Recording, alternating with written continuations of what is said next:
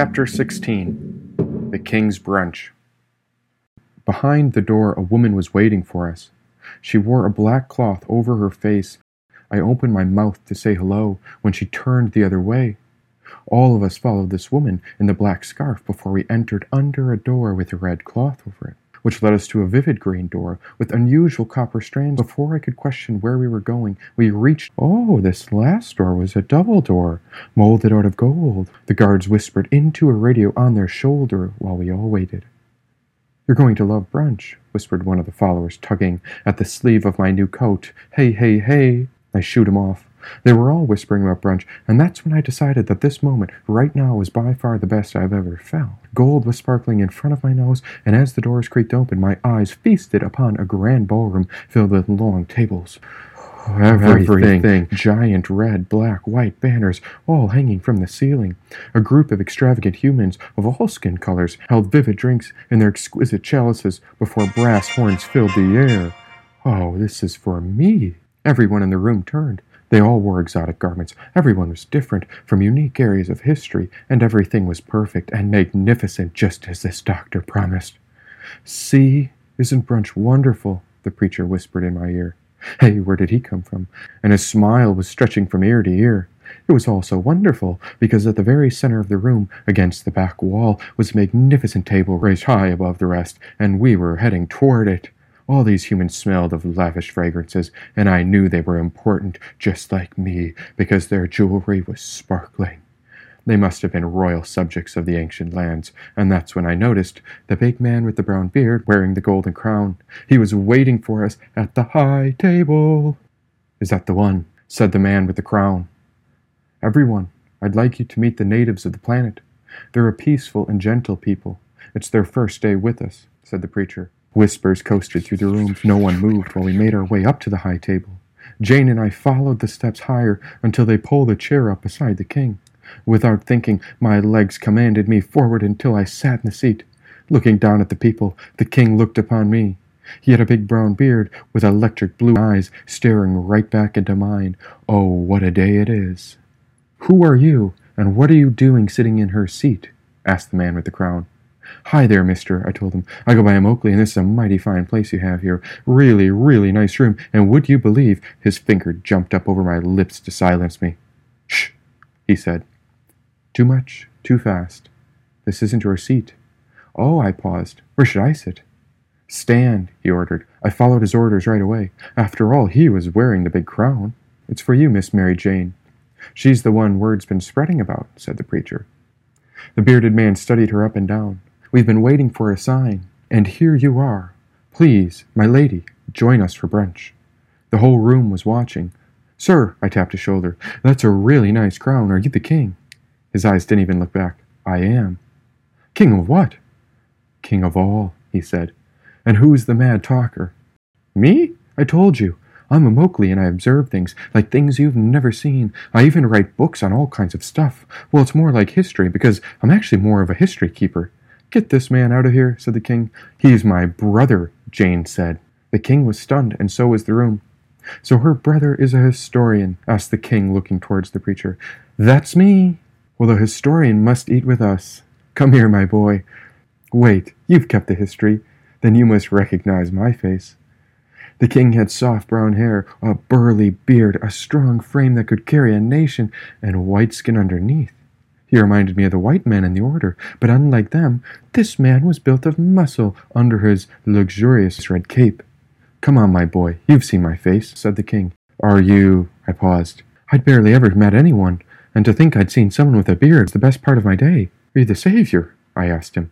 "Ha! Oh, I like this one. I'm King Burns the Third, and welcome to my realm." The king laughed. My fingers had to pet his chair. Oh, it's pure gold. This man certainly was my king, too. "Where is the rest of our family?" asked Jane. "Don't know, but watch this," said the king. With a golden chalice in his hand, he stood up and slammed the cup on the table. The woman in the back refilled his cup with red wine before the king chugged it. Some of it dripped down his beard, while some of the wine spilled on the citizens seated below. Yet everyone celebrated as it splattered against the people's faces. Then the king raised his empty chalice, and he threw the cup across the room. Men and women leapt from the tables to claim the chalice when the king pounded his fists on the table. "Bring in the entrees," said the king. "It's time." "An entree? Oh, amazing! Well, what is it? And look at these people. No one is the same. He's black, she's black, you are white, it's all perfect. You know what, Mister King? I think the place I came from was full of racists. Racists, eh? Whispered the king. Let me teach you something about race. There's only one, and it's green. The king reached into his pocket and revealed a green bill with his face on top beside the hundred dollar marking. As long as you work for my dollar, I don't care what you are, winked the king. Excitement jostled through the room before everyone settled in their seats. The main door swung open when women wearing black veils stormed through the aisles with silver platters high above their heads. Today is an important day, said the king. After twenty-eight years lost in the universe, we no longer obey the sacred pause. I have freed us, I have fulfilled my promises, and here sits the unicorn herself.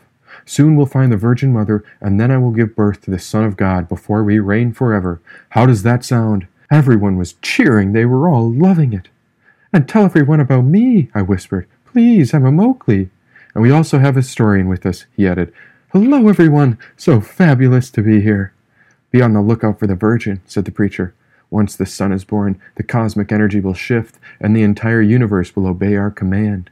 The silver platters were brought to every single person in the room before the women with the black veils left without saying a word to anyone. They even brought me a silver tray and placed it in my hands when I stood behind the king and Jane. The preacher and I were the only ones standing, and I had the best view of the whole room. Then all at once the door swung open when an exotic woman with pink hair entered at last. "Hello, honey," said the beautiful woman. "Were you going to tell me about brunch?" "Oh, Bianca, please come join us," said the king. "Well, look at this. All my favorite people were invited, but no one thought to tell the queen," said Bianca. Voluptuous curves bumped against the backs of her guests as she strode her hips between the rows of tables until she found the high table. And if I had my notebook, I'd write at least four pages about how perfect she was. She was a living fantasy, a white-faced angel that might make the stars jealous. And will oh, you look at that hair? Oh, my goodness, I've never seen anything so colorful. We're so grateful you could join us, said the king. Another grand chair was nestled between the king and I for Bianca to sit while I took a whiff of her hair. Oh, it was just... Then the king spoke to the room. The great wait is over. Today we celebrate the beginning of our golden age. The crowd was howling, clapping, and pounding the tables. "Enjoy your feast," yelled the king. He grabbed the cover off his silver plate and tossed it behind him. It whizzed past my face and clattered against the wall. Uncovering my silver plate, all I found was a single red pill on a tray. Cheers echoed while everyone discovered the same pill on their platter, too. The king was laughing, smiling again. His eyes looked back at me. He pointed to the pill and stated his demands. "Take the trip," said the king. The tiny red pill looked like blood in a capsule as it sloshed back and forth between my fingers. Jane put it in her mouth after the king looked at her, and so I copied her as well before I swallowed it whole. The king patted me on the back twice, and I didn't like either time. No one in the room noticed, which told me he was harmless, but now my fist was clenched under the table just in case. The happiness turned to madness, and so I leaned forward to have a word with him when Jane grabbed my fist and held it under the table. "Fit in," mouthed Jane. What happens next is something I'd like to call melted vegetables.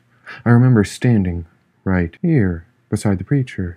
It was Jane, the queen, and the king, but once they started bringing in trays of food, it felt like time skipped. I swear I was here, right, but I forgot how I got to where I am right now. I was standing in the exact same spot. Wait, I was, I hadn't moved at all. But then why the tingles? And who put that apple there? It tasted sad and depressed, as if the tree from which it came had never bared ripe fruits once. Goodness, it's so depressing. I'm sorry, Apple. Did someone forget to love you when they raised you? The apple didn't say anything. It'd been removed from the source long ago, and somewhere there's a tree missing its baby one. I know what it's like, I whispered to the apple. I miss my family, too.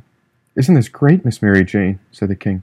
What about my family? Asked Jane. There was even me, too. Limbs of animals were steaming, and it tasted like each animal was tortured and burnt alive. Jane saw the dead animals aside, too. Some humans were eating. Others were spinning in circles at their seats, but I found myself hugging a bowl of rice. These grains were warm, and every little one stuck to my fingers like it never wanted to let go. Oh, one by one I fed them into my mouth, and I thanked them for making the journey all the way here. Jane was holding the broccoli while the king continued to talk into her ear. I reached for one of her vegetables, but the queen took my hand and began to massage it. The queen poured wine in the cup and lifted it to my mouth. "Drink up, my darling," said Bianca. Even the grapes tasted if the sun scorched them. "You weren't going to tell me about brunch, were you, honey?" asked Bianca, especially with our new friends arriving. She'd been eyeing me up when she reached into her purse and pulled an orange medicine bottle out. Emptying a variety of pills into her hands, she winked at me and then tossed the pills into her mouth and swallowed. The king sat in silence, munching on a chicken wing with his pure white teeth. His chair was the grandest one out of everyone here, but the king still hadn't spoken to his queen. After enough time of staring, she leaned over to kiss his cheek. I was standing right beside them, observing everything, when her eyes peered at me just as her lips touched his cheek. Her eyes were glued on me when it happened. I remember I looked down at my rice, and oh, I dropped the bowl, and oh, my grains flew everywhere.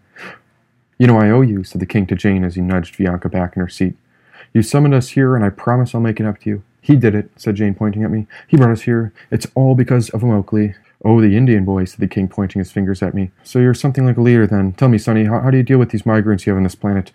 We've only found a few of them, but how many are left?" "Ah, Ditto predicted there would be five. Is that all? And how'd you manage to survive all these years?" said the king. The poor rice was sparkling on the floor, and each grain was reaching for my attention. "Come on, historian, speak up," he said. "Tell me about the history here. Come on, what'd you learn?"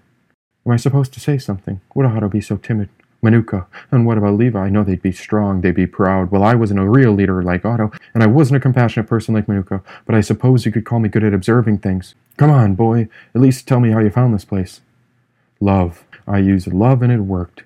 "Aw," said Bianca. The king spit his drink out across the table. Wine splashed on the people seated below us. "My God, the Indians will never get it," yelled the king. "You've got a few things to work on, Big Chief, and you'll need to change your name, too. It's terrible. What about Jack or Tom? Come on, kid." "It's no good. You've got to be firm." Time skipped when he chugged his drink and tossed his cup across tossed the room. His cup across the Deja room. vu. Deja vu. Twice, the cup bounced off the furthest flag, while a red stain dripped down the white banner like blood. Everyone was laughing when a man tossed an apple straight up before it smacked someone else in the head, though laughter kept growing louder. A loaf of bread was tossed before it hit someone's shoulder. A chicken wing was launched when a woman ducked out of the way. Everyone was throwing food in all directions. "I was dotty upset," said Bianca, petting the king's cheeks. She was talking so sweet with all the chaos happening right in front of us, but the king wouldn't notice her. Leaning forward to see what would happen, Bianca's hand reached between my legs. "Hey!" She was trying to reach up into my private, so I stepped back. Then she whispered loud enough for Jane and I to hear, "Don't waste your wine, Daddy, because Mommy doesn't like it when you're grumpy." "I won't be talked to like that in front of our guests," said the king, "but I will have another drink." He motioned to one of his servants dressed in all black. "Fill everyone to the top," said the king. Time skipped again. It was brief, and I was more aware this time around, because one moment I was listening, and now a servant was waiting beside me. "Your papers," said the, said servant. the servant. "Papers?" "Yes, the sole contract," said the preacher. "Of course, the contract," said the king. "Everyone's got a contract, and well, you know how it goes around these parts. They said you forgot to sign it, so go ahead, sign here." The king smirked while my eyes caught sight of a chicken crumble that was stuck on the edge of his beard. He smiled, and then the tiny chicken crumble tumbled off his chin onto his chest and landed on his shirt beside the button. There it was, one tiny bit of chicken perched up on his belly bump. Words and voices continued out of his mouth, but this little chicken crumb would not negotiate. Yes, it had fallen, but not even laughter could sway the chicken piece either way. It held its position on the lump suspended halfway between digestion and decay, but I'm not even sure which was worse, to be chewed alive or left for dead. Words ran around the room, but I was stuck between his eyes and this chicken crumb. Would it tumble, or could it stay? Now another piece fell from his lips and struck the chicken crumb, but look, it would not fall. My goodness! And would he eat it? Certainly he shouldn't waste it. Oh, it was on the brink of tumbling down. It was all so embarrassing for him, and how could anyone let this go on any longer? Someone needed to step up. Someone needed to change the course of the day, and after I spoke up, the king would commend my honesty, and then he'd look at me the same way he looks at the preacher. On the verge of opening my mouth to tell him, he reached behind me and took hold of a woman's rear. She turned and handed him a pen. I'd lost sight of the chicken crumb. Was it gone? Or he rotated back into view. But no, of course not. The chicken crumb hung on beside that button while he pointed at the papers in front of me. "Time to sign your contract," said the king. It was only a few hundred pages at the time, but the words had shrunk so small I couldn't read any of it. The tiny words are blending, and it seemed to ramble on forever. "No need to read. It's fine as it is. Go ahead and sign right here," said the king. Setting that pen beside my right hand, he pointed to the page. "Sign it," he said. "I actually write with this hand." I raised my left. "Oh, a lefty," said Bianca. "I heard lefty people are kinky. Is it true?" He moved the pencil to my other side. Of course I was going to reach for it, but I was just trying to open up. That's what friends do. And if the king and I were to be buddies, then we'd have to, we'd have to get to know each other on a more intimate level. I'm almost certain that's what kings and historians would do.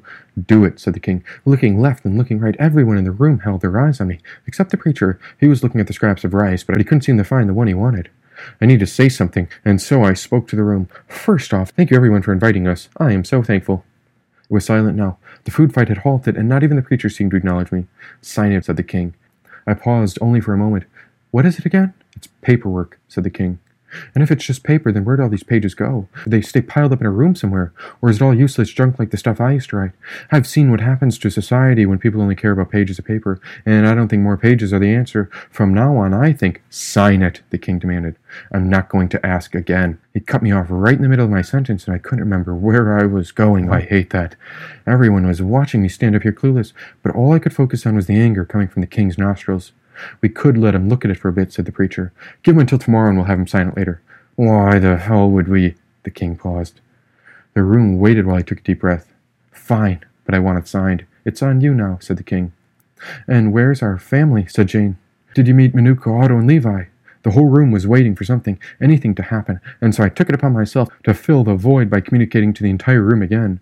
They're my family too, after all. Has anyone seen them? The room was staring. No one moved. Hmm. The king reached back and squeezed my arm tighter than anyone ever had. Don't mess with me, brown boy, he said. You're in my kingdom now. He let go when I gave him his pen back. I placed it in his right hand, not his left. I already saw he favored his right hand when he gave it to me. We can keep your pen, because I'm not signing your contract until I see my family. Everyone is confused, including me, but we all kept watching. And again, thank you so much for the food, I told the room. I was trying to be decent among the chaos, but his face oozed with disgust. Oh, one more thing, I pointed to his shirt. The whole room waited. You have a little chicken crumble on your big belly lump. The room gasped while the king's face turned bright red, and just like that, Bianca swept his belly clean, and the tender piece of chicken fell to the ground. Finally, exposing the unfortunate chicken crumble was the last thing I wanted for him, but I was just being a good friend. That's all.